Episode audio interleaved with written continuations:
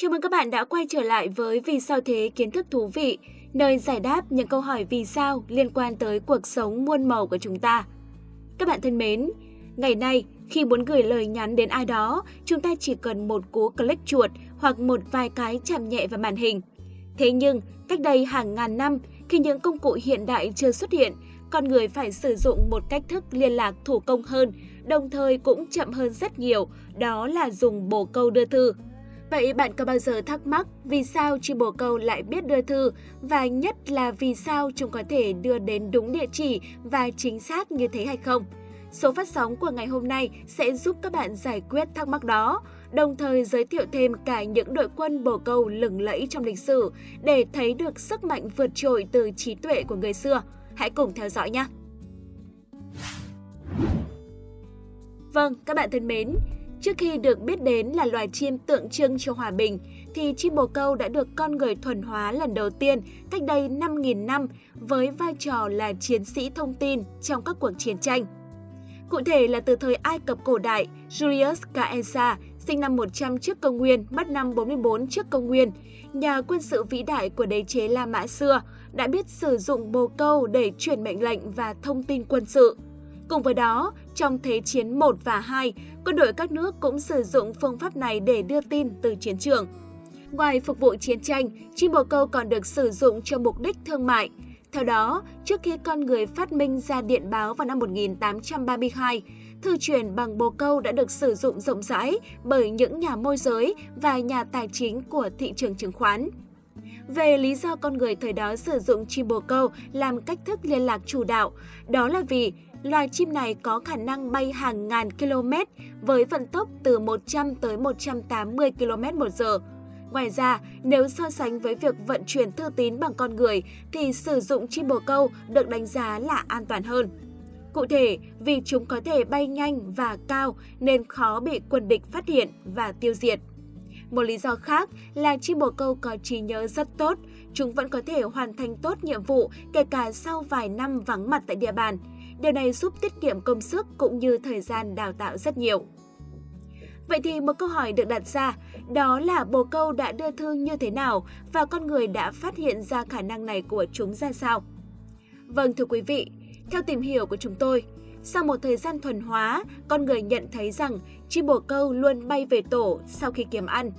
Và dù khoảng cách có xa xôi tới cả ngàn km, điều kiện thời tiết tệ hại hay là bị săn đuổi giao giết tới đâu thì chúng cũng tự tìm được đường về nhà. Chính nhờ đặc tính này mà con người mới sáng tạo ra phương pháp sử dụng chim bồ câu cho việc đưa thư, gọi là homing pigeon, có nghĩa là chim bồ câu bay về nhà.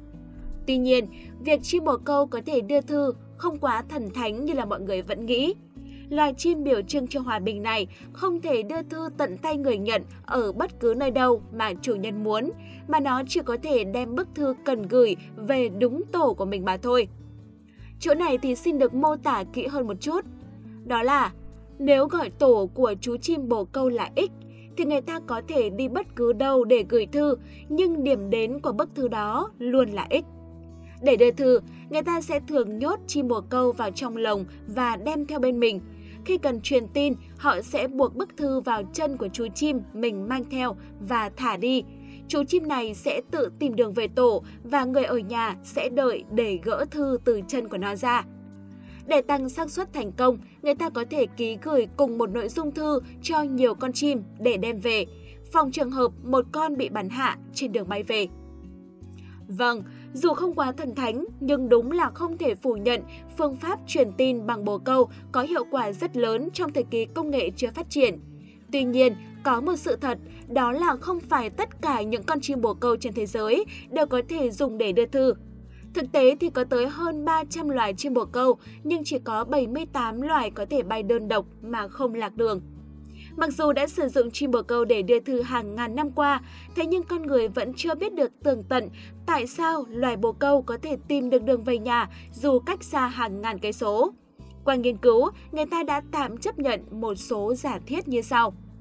Thứ nhất là chim bồ câu có sẵn la bàn trong cơ thể. Nếu như ngày nay con người có thể sử dụng GPS trong việc xác định phương hướng, thì chim bồ câu lại có thể sử dụng chính cơ chế la bàn trong cơ thể của mình – Cơ chế này không giúp chúng phân biệt các hướng Đông Tây Nam Bắc, nhưng lại giúp chúng xác định vị trí của mặt trời, từ đó xác định tổ của mình nằm ở hướng nào để bay về. Thứ hai, chim bồ câu nhận biết được từ trường. Con người không có khả năng này, nhưng ở một số loài chim thì có và theo nhiều mức độ khác nhau, trong đó bồ câu là nhạy cảm với từ trường nhất. Theo nghiên cứu của các nhà khoa học, giữa hai mắt của con chim bồ câu có một chỗ gồ lên. Chỗ này có thể khiến bồ câu nhận biết được sự thay đổi của từ trường trái đất, từ đó phán đoán ra được nhà mình ở hướng nào. Ngoài ra, tai của chúng còn có thể nghe được các âm thanh có tần số thấp mà tai người không nghe được, tức là dưới 20 Hz. Não bộ của chúng nhớ được những âm thanh quen thuộc, ví dụ như là những tiếng con vật trong vùng, tiếng cây, tiếng sóng. Khả năng này cũng đóng góp không nhỏ vào thành tích nói không với lạc đường của chim bồ câu. Vâng, quý vị và các bạn thân mến, như đã nói ở phần đầu của chương trình, Trước khi được sử dụng với mục đích thương mại hay đưa tin thông thường, chim bồ câu đã từng phục vụ cho mục đích quân sự. Thực tế thì lịch sử đã ghi nhận những đội quân chim bồ câu lẫy lừng khiến cả thế giới phải thán phục. Trong số phát sóng của ngày hôm nay, vì sao thế kiến thức thú vị sẽ kể cho bạn nghe câu chuyện về hai đội quân mà chúng mình cảm thấy ấn tượng nhất. Thứ nhất là đội bay đặc biệt giúp Hồng quân Liên Xô chiến thắng phát xít Đức. Kể từ chiến tranh thế giới thứ nhất, việc liên lạc bằng chim bồ câu đã có phần mai một. Tuy nhiên, vào giữa thập niên 1920, phương thức này bắt đầu được Hồng quân Liên Xô quan tâm trở lại. Những công văn được viết trên tờ giấy mỏng, đặt trong thùng kim loại nhẹ được gắn vào chân những chú chim mang vai trò vận chuyển. Năm 1928, Thứ trưởng phụ trách Hải quân Liên Xô Joseph Ulit thậm chí còn đề xuất áp dụng ở nước này chế độ nghĩa vụ chim bồ câu quân sự nhằm đáp ứng nhu cầu liên lạc của Hồng quân trong thời chiến. Ngày năm sau, trong các lực lượng vũ trang đã thành lập chuyên ngành kiểm toán quân sự gọi là huấn luyện viên quân sự nuôi chim bồ câu đưa thư. Những chú chim được huấn luyện phục vụ trong lực lượng bộ binh, không quân và hải quân, cũng như được sử dụng để bảo vệ biên giới quốc gia mạng lưới căn cứ bộ câu quân sự thường trực, cố định và di động trên ô tô và xe ngựa phát triển mạnh. Năm 1936, ở Liên Xô có hơn 250 trạm với 30.000 chú chim bồ câu hoạt động. Quân phát xít Đức cho rằng nếu như đội quân lông vũ này nằm trong tay quân du kích và đặc vụ Xô Viết sẽ là một mối nguy hại lớn. Chính vì vậy, chúng yêu cầu người dân trong những vùng lãnh thổ bị chiếm đóng phải giao nộp tất cả số chim bồ câu mà họ có cho ban quân quản. Nếu ai không tuân lệnh thì sẽ bị xử tử. Ngoài ra, quân Đức còn huấn luyện chim ưng và diều hâu để chặn bắt chim bồ câu của Liên Xô. Tuy nhiên, đội bay đặc biệt của Liên Xô lại quả cảm hơn chúng tưởng. Có một báo cáo nói về chú chim bồ câu mang số hiệu 48 nhiều lần bị diều hâu của Đức tấn công nhưng cuối cùng vẫn trở về được nhà. Cụ thể, báo cáo đó có ghi Bồ câu số 48 rơi xuống dưới chân người nuôi chim Popop lúc trời đã nhá nhem tối. Một chân nó bị gãy chỉ còn lại da mỏng, trên lưng bị cào cấu và ngực thì dính đầy máu. Chú chim bồ câu nặng nề với chiếc mỏ há rộng, sau khi chuyển một phần báo cáo từ trinh sát về trụ sở, nó đã được bác sĩ thú y phẫu thuật và cứu sống. Đến năm 1944 sau này, một đại đội liên lạc chim bồ câu đặc biệt được thành lập trên mặt trận Baltic số 2 gồm 500 chú chim bồ câu. 500 chiến sĩ này dưới sự giám sát của 80 quân nhân đã được huấn luyện bay theo 22 hướng trong bán kính từ 10 tới 15 km và chỉ trong thời gian 6 tháng, chúng đã chuyển hơn 4.000 công văn. Ngoài việc dùng bồ câu để liên lạc, Hồng quân Liên Xô còn đề xuất phương tiện được gọi là đạn bồ câu. Những chú chim mang đạn sẽ đậu trên những quả bom được treo trên cánh máy bay của quân Đức. Những viên đạn này được thiết kế theo kiểu gỡ ra tự động để chim có thể bay đi. Chim bay đi rồi, ngòi nổ mới được kích hoạt để gây tổn hại cho quân địch. Tuy nhiên, đề án đạn bồ câu không bao giờ được áp dụng trong thực tế, do những chú chim hoàn toàn không phân biệt được bom trên máy bay của địch với bom trên máy bay ném bom của Liên Xô. Điều này có thể gây nguy hiểm lớn cho không quân của chính nước này.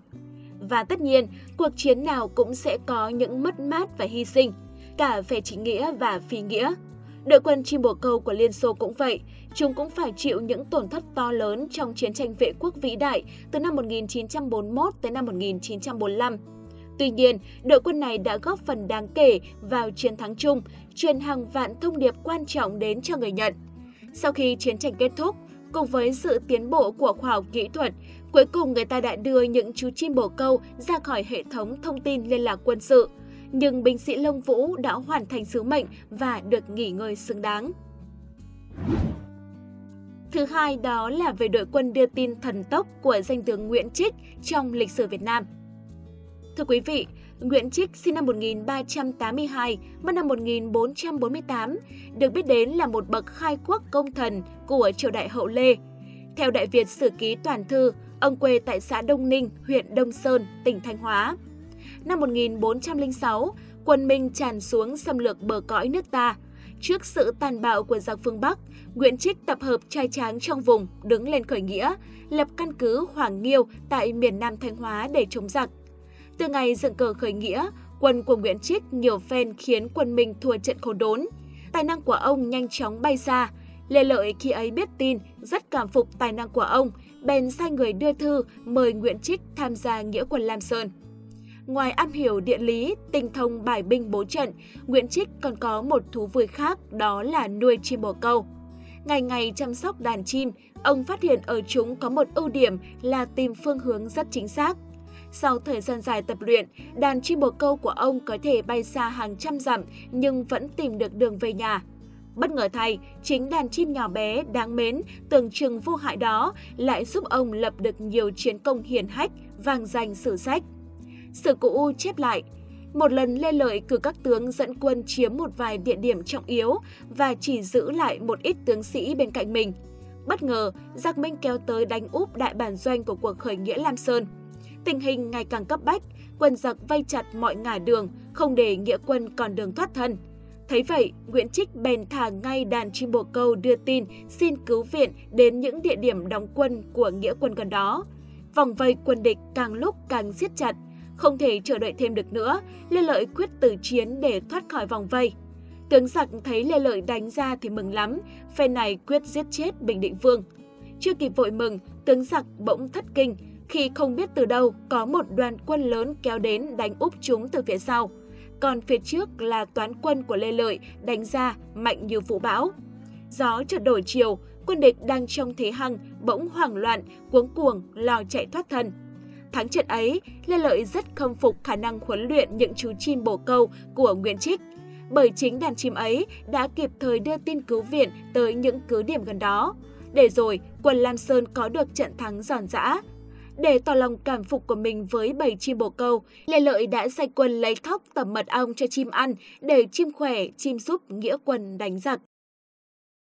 Vâng, thưa quý vị và các bạn, câu chuyện về đội quân bồ câu của danh tướng Nguyễn Trích cũng đã khép lại số phát sóng vì sao thế kiến thức thú vị của ngày hôm nay.